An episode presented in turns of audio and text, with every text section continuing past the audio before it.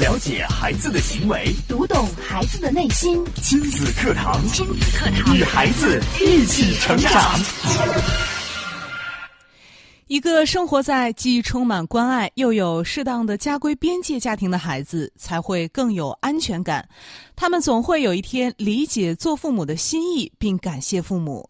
真正的爱是让孩子既有个温馨而又是坚强后盾的家，又会逐渐放手，让孩子练就一双矫健、能展翅翱翔的翅膀。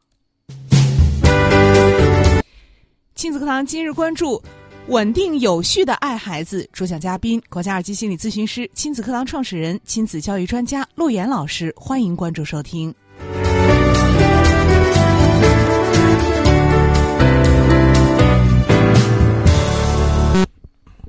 我是主持人潇潇，我们有请今天的嘉宾陆岩老师。陆岩老师好，大家好，亲子课堂的各位亲友，九三一的各位听友，大家好。嗯，今天陆岩老师继续跟我们说到家庭教育的话题啊。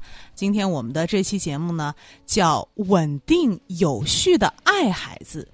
这个爱孩子啊，这个我们每个家长都能做到，但是今天陆岩老师给这个爱呢，又加了一个条件，就是稳定有序的爱。呃，我不想给爱加条件，嗯，我觉得这个 给爱加条件呢，呃，本身这样的做法呢，就呃会让我们感觉到这个爱是必须要有条件的。嗯，呃，我们都知道，在心理学里边儿，我们一直讲一个就是无条件的爱，无条件的爱。嗯所以说呢，特别给他加一个条件，我也觉得，呃，有点让我觉得为难。但是今天我们所谈论的这个话题呢，还确确实实是要给，呃，爱呢有一个方法嗯，啊，嗯，不算是一个条件吧，应该说给爱是一个个方，式。是一个方法。嗯因为我们会发现很多的家长在这个教育孩子的过程当中，我们的初心从我们一开始啊咕咕坠地的孩子，一步一步孩子成长，嗯你会发现很多时候孩子会越来越养的不像你的孩子。啊，为什么会这样呢？他说我怎么养的这样一个孩子？嗯，他为什么这么多的毛病？对，我怎么就改不了他？怎么就不是我想要的那个样子呢？他为什么是这样？嗯。你给我说说。是不是这孩子他这个天生就这样，就是，呃，有很多的问题还没有改正掉啊？嗯，是这样，这就是说家长提出这样的问题的时候，嗯往往会从亲人开始。会从亲人，嗯，比方说啊，这个两口子这个嗯带孩子了，今天孩子呢叫干什么不干什么，嗯，特别的执拗，哦，然后说什么都不听，嗯然后想尽了办法，嗯软硬兼施啊，吵一吵了，嗯，打一打了，不行，这个苦口婆心也说了，嗯，该罚也罚甚了，甚至都哭了嗯啊，抱头痛哭了，最后这个没用，嗯，哦还是这样对呀、啊、死皮赖脸就是不学。改不了了，这个时候呢，这个呃管理孩子的这个人就会问了，嗯，这怎么回事儿？嗯，然后就会问配偶了，你给我说说他为啥这样？嗯这孩子像谁啊呀、他为啥这样子？嗯你给我说说。我想，如果有一个人问你，哎，潇潇，你给我说说他为啥这样？嗯，那我哪知道啊？ 这谁的孩子呀？是不是两个人孩子？对，所以你看，这个问题只要说出来的时候，我们就会把问题抛出去。就自己解决不了，他没办法了，所以他会有这样的疑问呢。那如果说这个问题在这个家庭，就我说过，第一会问到亲人嗯，啊，问到亲人的时候，亲人也会很懵。对呀、我哪知道啊？我也觉得，然嗯后两个人就会想了，我也觉得不对呀、这孩子怎么成这样了呢？对呀、啊，你说嘛，咱俩要说也都是高知、嗯高知、高知识家庭是吧？对，咱们俩呢对孩子也这么好，嗯，我们还经常听亲子课堂。而且父母会觉得，哎呦，这我小时候也没这样啊，对啊，嗯你怎么就成那样了？嗯我想问一下，就是在这样的一个呃质问里边，大家都会，那你说说为啥是这样？ 就我们会把这个问题抛来抛去，就是不是孩子就是呃抛来抛去的过程是向对方问责吗？这里边是有问责的因素的。哦，嗯，好，家里边抛不动，你知道可以怎么抛吗？ 嗯，往外面跑，往那些什么心理咨询机构啊，嗯，关注家庭教育的呀，不要往我们这儿跑了。对嗯陆老师，你给我说说我这孩儿到底咋了？他为什么是这样的？哇，现在话都不给我说了嗯，啊？为啥别人孩子都能上学好好的，为啥他就不行？为啥别人都能够认真，为啥他就做不到那儿？嗯，你给我说说为啥？就是自己实在是没办法了。然后往往呢，在这个背后呢，他还会告诉你很多事，他会告诉你，老师你不知道，嗯，我为了这个孩子呀，可是倾尽了我所有的心血，我的时间对，啊，折腾甚至死了工作上的很多事业我都不要了，我把嗯所有的心血都放在这个孩子身上。你够讲了尽一心了讲了一通他爱孩子的各种各样的嗯，付出，对，但为什么这个孩子这样呢？嗯，到我这里就很简单了，那不都是因为你？是他爱的方法错了，就是没爱到点儿上嘛。所以，爱的方式有千万种，嗯，每个人都会用自己的爱去爱孩子，对，并且你的格式就是你爱孩子的格式，嗯你会让孩子接受到这种格式，还会用孩子也会用这种方式来爱你。 哦，比方说，你遇到问题的时候，嗯，你就会情绪无法控制，可能就马上就爆发了，爆发了。嗯，发告诉火你了，，孩子当他有力量的时候，嗯，当他慢慢成人的时候，他就会把这个还给你。哦，然后那个时候你就会质问：为什么你生了你一个这样的孩子你？脾气怎么那么大？呃，脾气那么大、嗯啊？要么就是你面对问题的时候你就很执拗，你必须要把他这个什么事情变成你想要的那个样子，你必须要这样做，你不这样做不行。就强迫症，哎嗯，然后呢，有一天你会发现，哎，这个孩子为什么这么拗？对，啊，就会跟我拗，嗯，谁在跟他拗？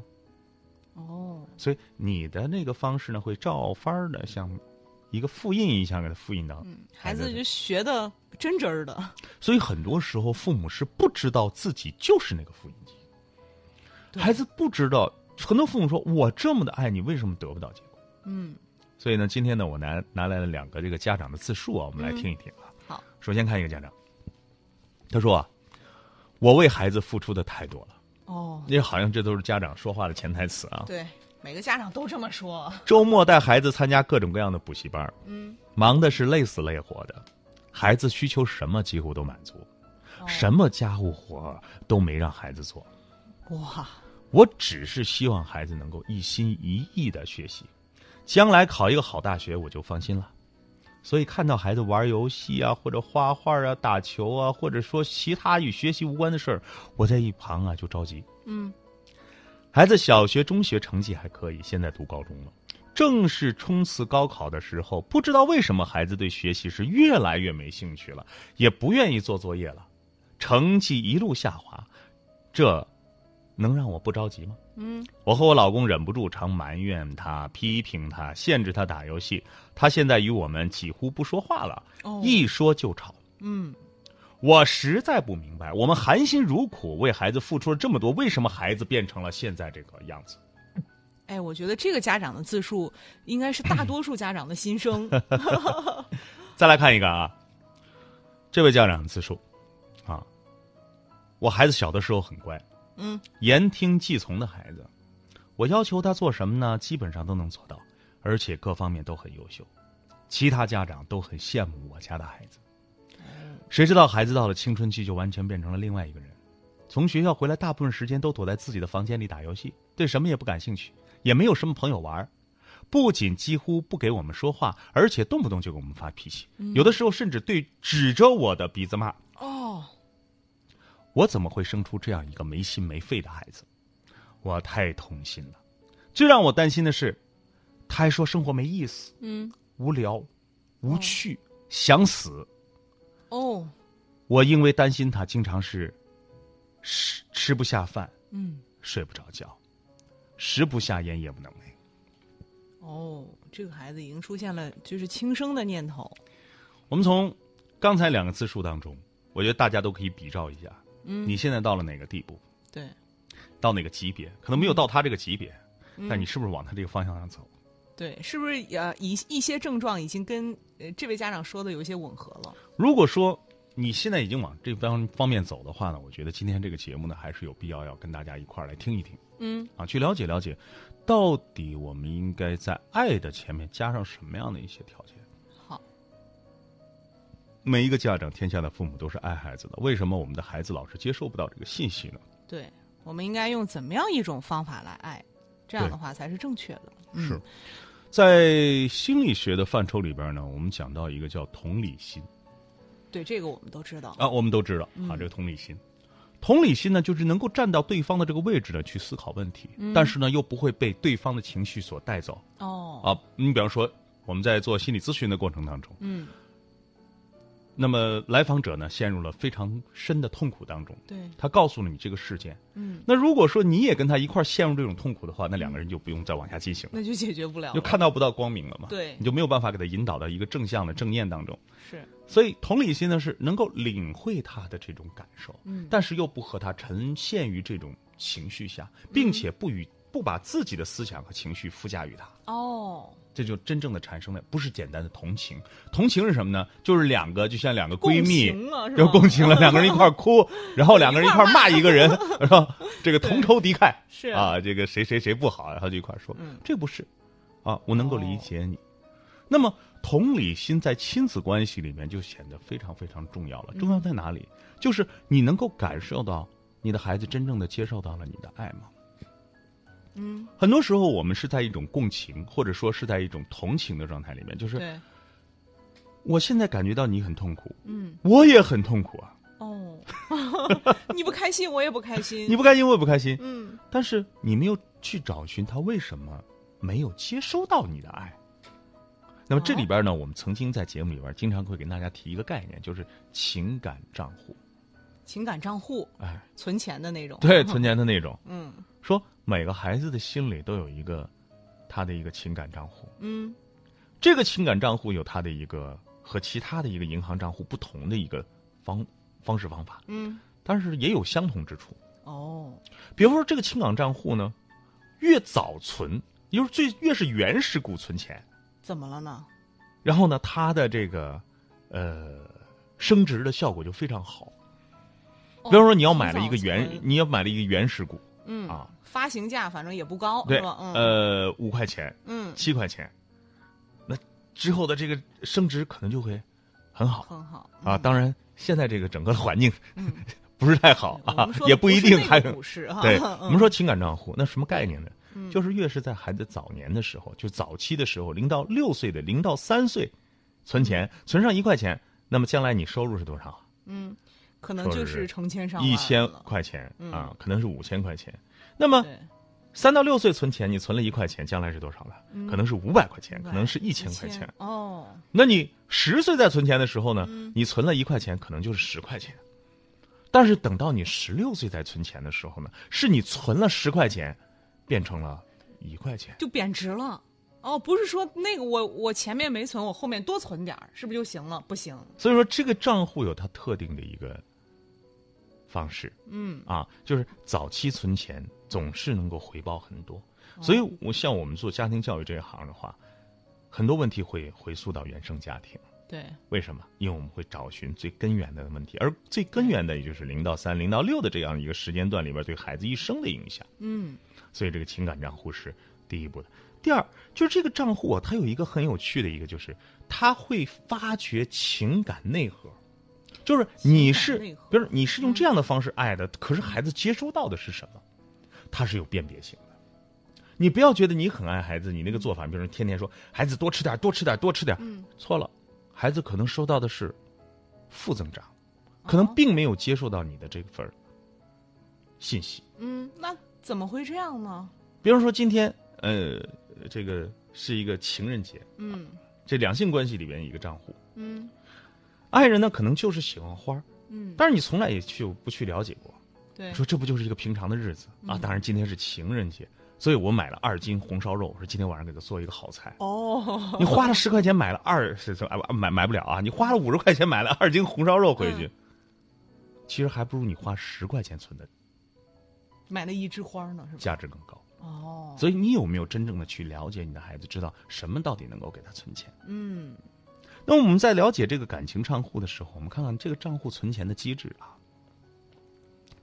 情感账户是一个隐喻，嗯，当父母给孩子，大家听好这些关键词啊：关爱、尊重、鼓励、肯定、嗯、理解、赏识、接受、倾听、安慰、支持，对孩子喜欢的事情表示兴趣。父母便在情感账户里边存钱。情感账户结余越多，父母与孩子之间的情感越富有越亲密，孩子越有可能去理解和配合。嗯，那我们看看他是怎么取钱的。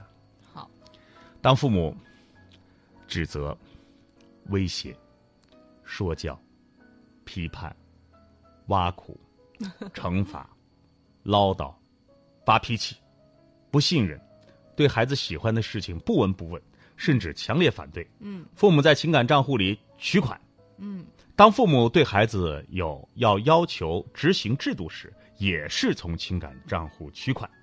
情感账户结余越少，关系越差，嗯，孩子与父母的抵抗情绪便会递增。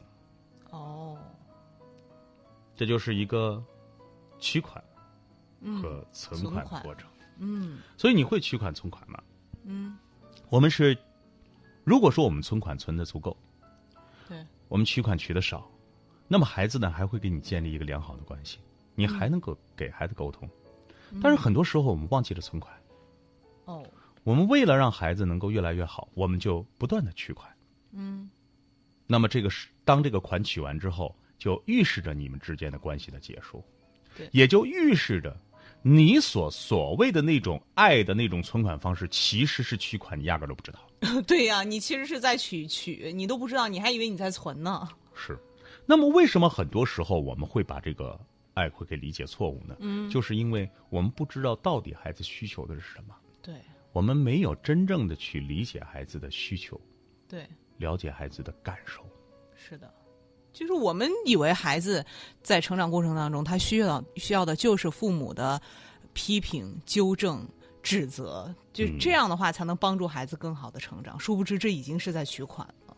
其实我越来越发现呢，你看今天我们的这个主题就叫稳定有序的爱啊。嗯，我越来越发现，就是在亲子教育的过程当中，我们这一代父母的做法，呃，会看起来很科学，就比上一代会看起来很科学。对，因为我们都学学习嘛。但是有一想个去了解巨大的问题，我想跟大家来讲，嗯，这个巨大问题就是跟着我们这个时代发生变化的。哦，什么变化呢？我记得我是在两千年开始用上电脑的，嗯，哦，那个年代，对，对我是在两千年用上电脑的。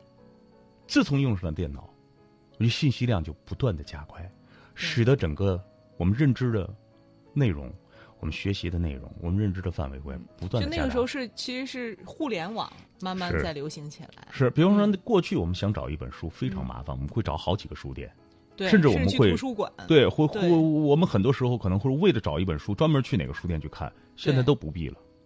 所以我们现在什么信息量非常的大，对，一个刚刚生育完孩子的妈妈，一般都会买五本书，甚至是十本书以上，嗯，我买那么多书吗？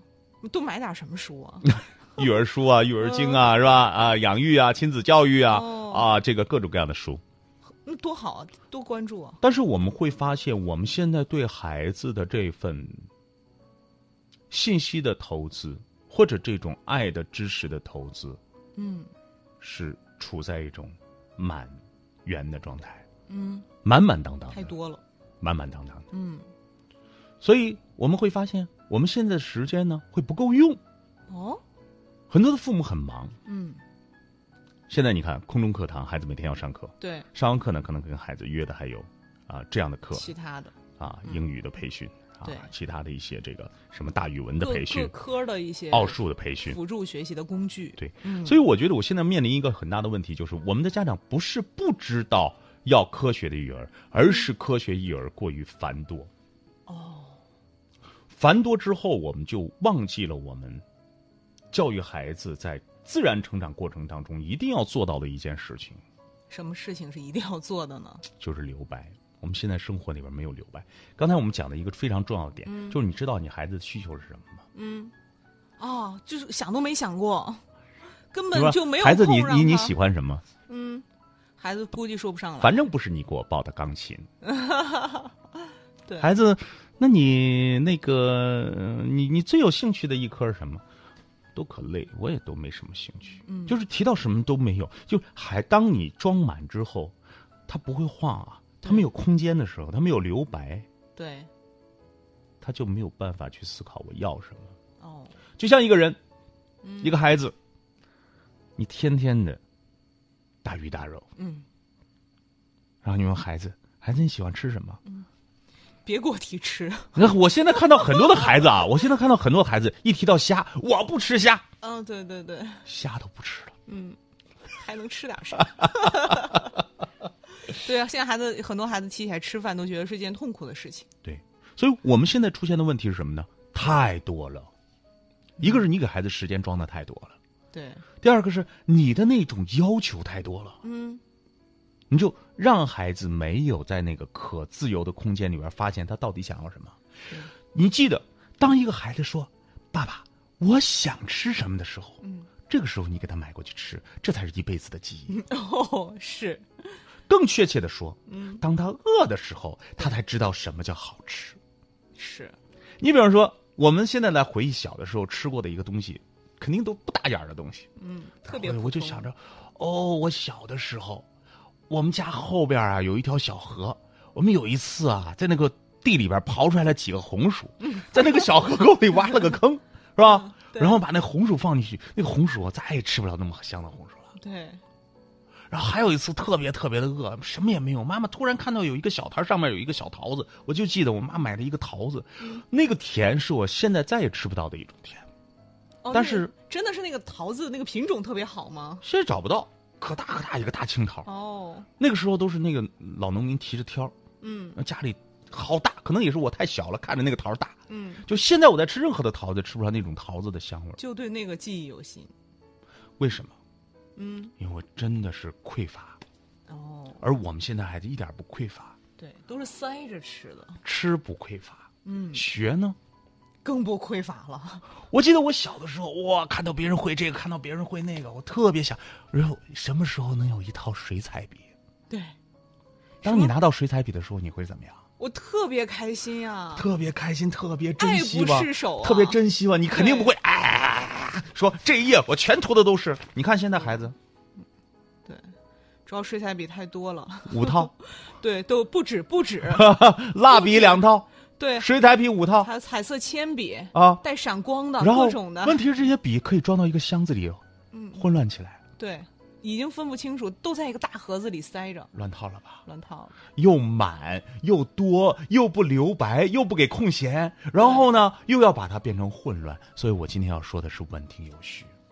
对，什么叫稳定有序？嗯，稳定有序的爱，不只是在生活的空间有序、时间有序，也代表着是你的情绪的稳定有序。哦， 这里面又说到了情绪，这是、这是一个整体，这是一个整体。就你这心是乱的，脑子是乱的，你生活也不可能有序。因为现在我们接受到的信息那么多，嗯，而很多的信息是给我们带来焦虑的信息。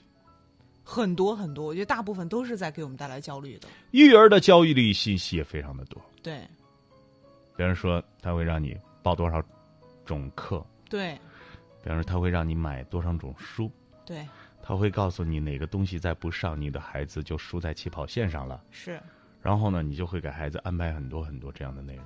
嗯但殊不知，嗯，很多时候啊，包括现在孩子，我们很多的家长还想让孩子能够呃去多走一走啊，多看一看啊，就是我们把孩子全部塞满了之后，你在问孩子的时候，孩子内心是没有需求的。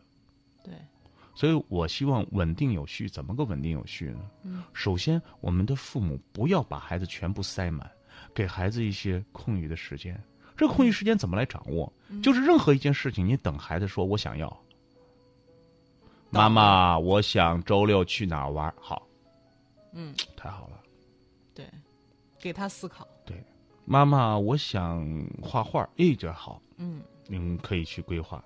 嗯，嗯，妈妈，我想要一套什么什么水彩笔，可以，嗯，可以，可以。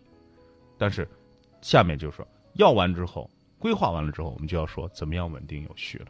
对，空间，这我天天讲的空间时间，我就今天就简化，不想不厌其烦的讲空间。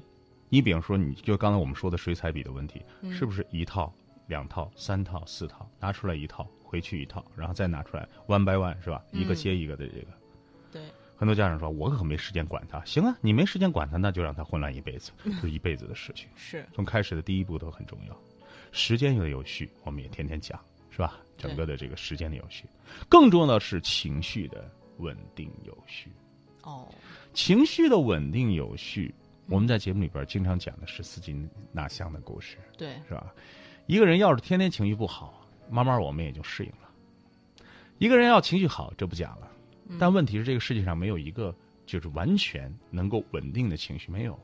对，但是你如果不去控制这种情绪，让这种情绪不断的发生各种各样的波动，更重要的是这种波动是毫无缘由的波动，就跟孩子无关的波动。孩子会在这种环境下离你越来越远，并且孩子会变成一种停滞的状态，他会对任何的事情都不敢不敢感兴趣。嗯， 因为他不知道他哪一次伸手，或者每一次想法、每一次做事，可能就会被否定，对，可能就会被你的情绪所感染。是，所以今天呢，我们拿这个情感账户作为一个引子，就告诉大家，我们很多时候我们这种不稳定的、没有秩序的这种爱，其实是在让孩子取钱，嗯，让孩子没有接受接受到你这种稳定的爱。而一个良好的爱呢，应该是稳定、有序而且留白的。哦，好，非常感谢陆岩老师精彩的讲解啊！今天呢，陆岩老师其实也是通过跟大家说怎样更好的爱孩子，跟我们提到了这个稳定有序。